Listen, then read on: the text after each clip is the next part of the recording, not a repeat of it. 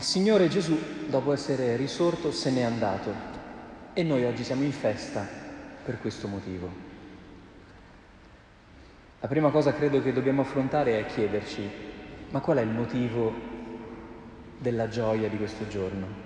Le feste cristiane sono tutte un po' paradossali se noi ci fermiamo a riflettere con un po' di attenzione, perché noi oggi siamo felici perché Dio se n'è andato. Il motivo di questa felicità è tutto da riscoprire ogni volta che celebriamo questa festa. Perché una prima obiezione potrebbe essere, ma non era meglio rimanere ancora un po'?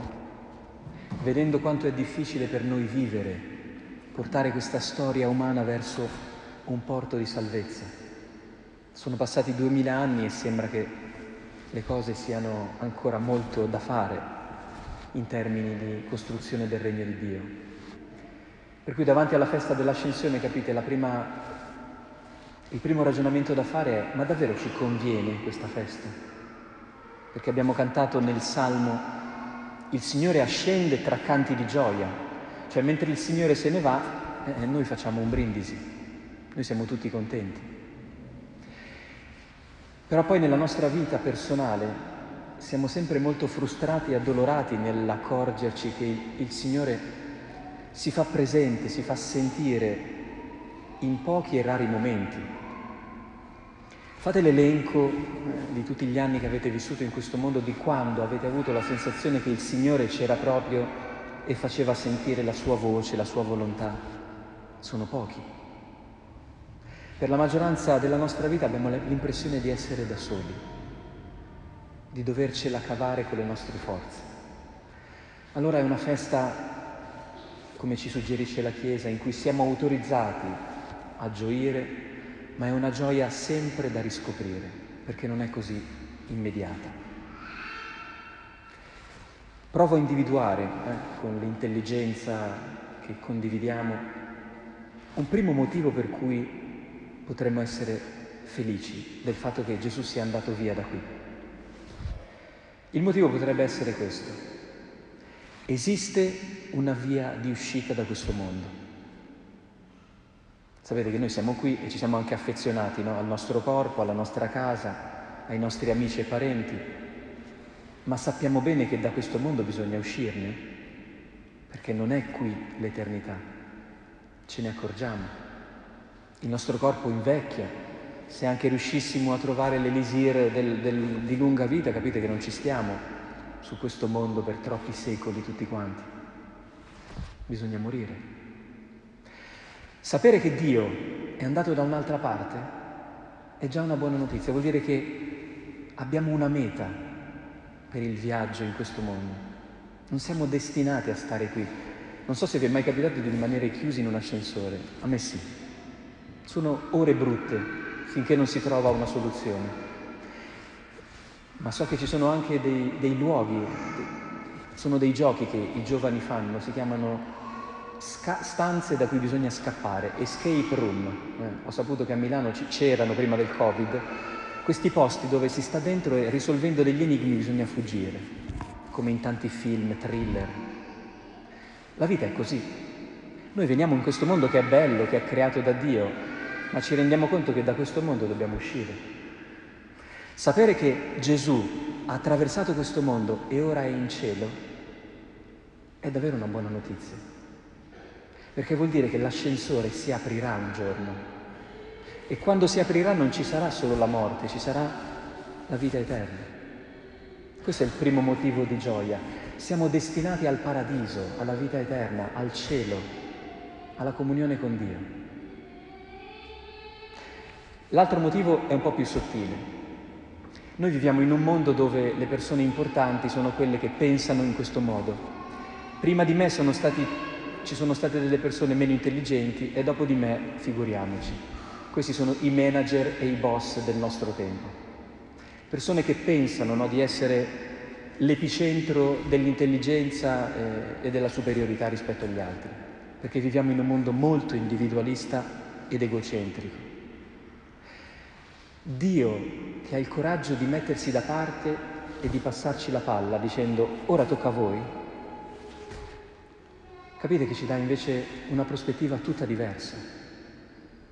Vuol dire che Dio, che in realtà è la persona, è il vero boss eh, della realtà, non vuole fare tutto Lui, non pensa che quelli prima di Lui e dopo di Lui sono inferiori a Lui, pensa bene della storia.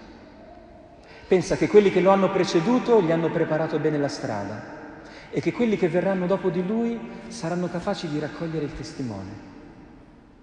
Ce ne fossero nella realtà di persone che ragionano così, che sanno uscire di scena, che hanno fiducia negli altri, nel prossimo, nel futuro, nel passato.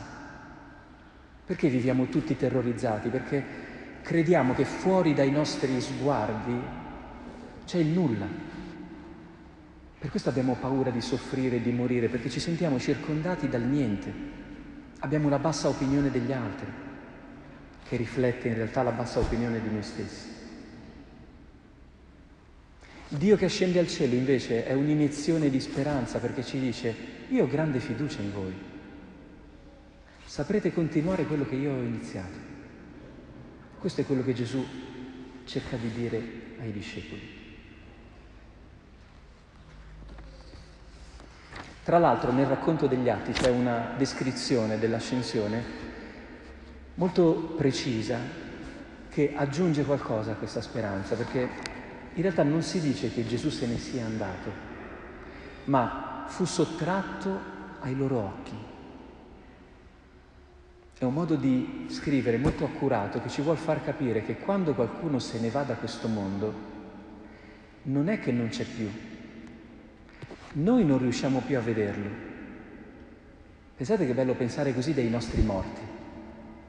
Non è che non ci sono più, non riusciamo a vederli per ora, ma loro magari ci vedono in Dio, sottratti allo sguardo, ma non assenti.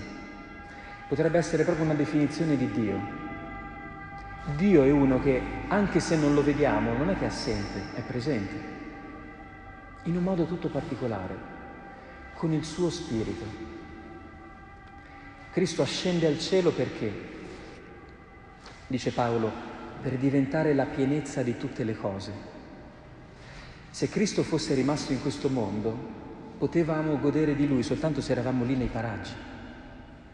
Cristo è salito in alto affinché tutti gli uomini e le donne di ogni tempo e di ogni luogo potessero entrare in comunione con Lui. Come? Con lo Spirito. È, salmi, è salito talmente in alto da poter essere ormai collegato a tutti. Questa è la speranza grande dell'ascensione, che Dio non ha tolto qualcosa, ha aggiunto. Soltanto che noi eh, siamo tutti tanto feriti in questo ambito, perché ogni volta che Dio ci ha tolto qualcosa, un affetto, un po' di salute, un po' di soldi, un po' di occasioni. A noi è sembrato di fraintendere il messaggio. Ci è sembrato che allora quello voleva dire che è l'inizio della fine. E invece tante volte abbiamo scoperto proprio il contrario, che quando Dio toglie è per aggiungere qualcosa di più. Questo ci ricorda la festa dell'ascensione. Cristo se n'è andato perché ormai Cristo siamo noi nella storia. Sapete che un giorno i discepoli di Gesù sono stati chiamati cristiani. Noi ci siamo abituati a questo nome. Ma cosa vuol dire cristiani? Che gli altri in noi vedono il mistero di Cristo, la sua vita. Capite che responsabilità e che dignità meravigliosa abbiamo. Questo è ciò che dovremmo oggi, in questa festa, ricordare. Il Signore se n'è andato perché ha tanta fiducia in noi. Quindi dovremmo fare pace anche con quei momenti in cui non ci sembra di capire niente, non sappiamo da che parte girarci, non sappiamo se dobbiamo andare di qui o di là, se la scelta che abbiamo fatto era giusta o era sbagliata. È una cosa bella che noi viviamo in questa complessità perché è il segno della fiducia che Dio ha in noi. Se la vita fosse stato un percorso con le caselle già scritte, vuol dire che eravamo delle marionette, non degli esseri creati nella libertà, a immagine di Dio. Paolo usa questa espressione. Cristo è asceso perché tutti possiamo arrivare all'uomo perfetto. La traduzione non è proprio corretta. Qui dice il testo l'uomo completo. Non vuol dire che è l'uomo a cui non manca niente, l'uomo che non deve chiedere mai, come dicevamo un po' nelle pubblicità un tempo. L'uomo completo è quello che sa di avere tante mancanze, ma è consapevole che non gli manca la cosa più importante, l'assistenza di Dio. La domanda che i discepoli fanno nel momento dell'ascensione ci rappresenta tutti quanti. Signore, è questo il momento eh, in cui finalmente le cose funzioneranno? E, Gesù, gli angeli dicono, dicono loro, non sta a voi conoscere i tempi e i momenti, ma avrete forza dallo Spirito Santo. Il regalo che ci fa Cristo scendendo al cielo è ridarci un po' di questa originaria innocenza che abbiamo perduto. Noi vorremmo sempre sapere, capire, avere davanti no, i tempi e i momenti. Ma provate a pensare, se sapessimo il momento in cui moriamo, in cui ci, viene, ci succede una malattia o anche in cui ci succede qualcosa di bello, cosa avremmo in più realmente? Avremmo forse qualcosa in meno. Sapere in anticipo come le cose andranno non è un vantaggio, anzi ci impigrisce parecchio. Non sapere i tempi e i momenti vuol dire che noi ogni giorno possiamo vivere senza caricarci di problemi che non ci competono. Avremo la forza dello Spirito Santo, cosa vuol dire? Dio nelle varie situazioni ci darà quello che ci serve per attraversarle. Quindi è inutile sapere quando dovrò fare la fatica X e quando dovrò fare la fatica Y. Mi basta sapere che in quei momenti Dio sarà con me. Questo ha voluto dire Dio prima di andare in cielo. Che possiamo imparare a vivere senza preoccuparci. Questo è il concetto di provvidenza cristiana. Non vuol dire vivere spensierati senza avere pensieri in testa. Significa saper affidare tutte le preoccupazioni a Dio continuamente. C'è infatti questa nota alla fine del Vangelo. Gesù dice ai discepoli, andate, annunciate questa bella speranza a tutti. E il Vangelo si conclude così. Allora essi partirono e predicarono dappertutto mentre il Signore agiva insieme con loro. È bellissimo. Se noi riuscissimo a credere questo, la nostra vita potrebbe davvero diventare un po' più riposante. I discepoli si sono accorti, cercando di fare il bene, di annunciare agli altri il Vangelo, che il Signore che ormai non c'era più, in realtà era dentro di loro come una specie di motore invisibile. Oggi, nel tempo della pandemia, tanti hanno comprato le biciclette, no? E molti hanno comprato le biciclette, quelle elettriche, quelle assistite. Ce ne sono anche per i nostri marciapiedi, no?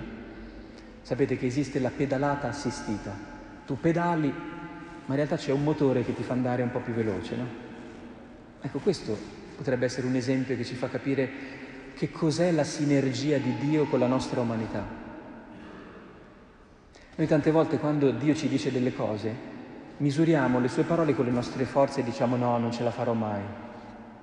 Non è nel mio carattere, ho paura, lasciatemi stare.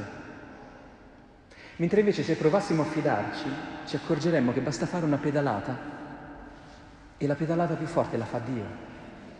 Cioè se Dio ci chiede di fare una cosa, non è che poi ci lascia, ci abbandona così a farla da soli, la fa con noi. Però noi dobbiamo fidarci, dobbiamo provare a farlo. Un'immagine, un esempio che mi viene ancora più bello potrebbe essere quello di due ballerini che ballano insieme. Questa è la sinergia. E che bello quando vediamo due ballerini che riescono a, a muoversi in sintonia totale. È una delle immagini, credo, artistiche più belle, no? quando i corpi si muovono insieme. Noi tante volte abbiamo l'impressione di essere come dei ballerini che stanno da soli sul palcoscenico. E a ballare da solo o sei proprio un fenomeno o dopo un po' ti viene anche lo sconforto perché hai l'impressione che non valga la pena continuare a danzare. Ma se appena appena hai l'impressione che qualcuno stia danzando con te, allora la vita torna a rifiorire. Perché è bello quando qualcuno accompagna i tuoi movimenti anche con i suoi. È quello che speriamo fin dal giorno della nostra nascita, di non vivere le cose da soli, ma di viverle insieme.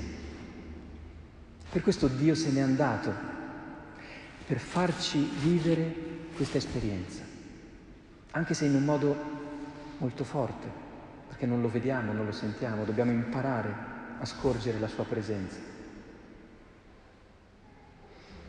Eppure se gustiamo questa possibilità, ecco c'è un'ultima frase che possiamo commentare che è questa. Gesù dice ai discepoli, andate in tutto il mondo e proclamate il Vangelo a ogni creatura. Non dice a, a tutti gli uomini, ma ad ogni creatura un po' come se noi potessimo annunciare il Vangelo pure al semaforo qui davanti. Cosa vuol dire? Quando noi ci rivolgiamo agli altri in quanto esseri umani, abbiamo sempre qualche aspettativa nei loro confronti. Cioè se io devo parlare a un padre, a una madre, a un confratello, io mi aspetto già che lui sia in quel ruolo, per cui se lui non incarna il suo ruolo nel modo con cui io mi immagino che vada incarnato, nascono nervosismi, tensioni. Ma se io mi rivolgo all'altro in quanto creatura, vuol dire che io guardo l'altra persona innanzitutto come una creatura, non come uno che deve fare qualcosa, ma come uno che è bello che ci sia. Quando noi guardiamo gli animali, i fiori o le piante, non siamo mai nervosi. Perché? Perché è bello che queste cose ci siano, non ci aspettiamo niente da loro. Ci godiamo il fatto che esistano. Ecco, questa è la libertà che il Signore ascendendo in cielo ci dà. Di rapportarci gli uni agli altri come creature innanzitutto. Non dobbiamo niente gli uni agli altri, se non la gratitudine e il rispetto perché ci siamo. Ma quando c'è questo, allora Dio riesce veramente a essere in mezzo a noi. Fate una prova, domani andate ad annunciare il Vangelo a ogni creatura, cioè non vi mettete a giudicare e a fare omelie a nessuno, ma provate a guardare gli altri in quanto creature. E provate a mordervi la lingua quando vi viene magari da dirgli immediatamente una parola di rimprovero o di richiamo. Provate a godere il fatto che gli altri ci siano innanzitutto. Vedrete che è tutto diverso. Questo è l'annuncio del Vangelo. È dare ossigeno agli altri. Dire all'altro, forse anche tu stai facendo fatica come me a vivere, ma io sono qui ad annunciarti che siamo creature benedette da Dio, per cui respiriamo insieme e cerchiamo di, di fare il meglio, se ne siamo capaci. Questo è il Vangelo che il Signore ci ha trasmesso e questo è il Vangelo che vuole che annunciamo e testimoniamo tra di noi. Il Signore è in alto, ma il suo Spirito è in mezzo a noi per aiutarci a vivere tutto questo.